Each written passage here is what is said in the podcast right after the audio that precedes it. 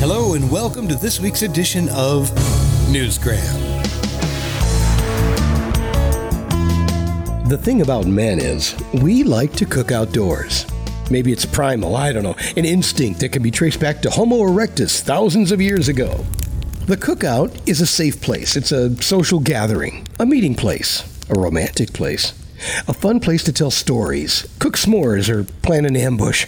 It might be a necessary way to eat if you're out on an extended hike, or just a fun adventure with the kids.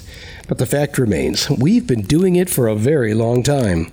No matter who you are and where you come from, somewhere in your past, you'll find men cooking over an open flame.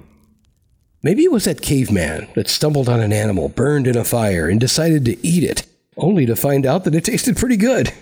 Did that even happen? I don't know. What's really important here is our love affair with outdoor cooking predates us. And that love affair with backwoods cooking has evolved into some highly sophisticated barbecue. You should see my new Traeger grill. But we don't have time for that right now. We'll get to that later. So, where am I going with all this? According to Julianne McLean and Mark Lynch, authors of the book Barbies for Blokes, men like to barbecue because we're attracted to cooking where danger is involved. Now, I hadn't really thought about that, but what a great point. Our rugged primal style of outdoor cooking is also a tad dangerous, and that adds another element to the experience. So now that we've established why we do it, let's take a look at how we do it with an eclectic assortment of barbecue recipes from around the world. If you look up this cookbook on the internet, you're going to be immediately drawn to its cover. It's a cartoon that takes place in heaven. Angelic men with wings and halos are drinking beer and cooking hot dogs over a Weber style grill. A cloud is floating just above them, and it's full of lady angels with the caption, Somehow I thought it would be different up here. You can tell right away that this is not your ordinary cookbook. When you open it up, you find more cartoons, some really funny ones, and great fish and seafood recipes, like whole barbecue snapper, barbecued trout with almonds, spicy tuna steaks on skewers. Got your mouth watering yet?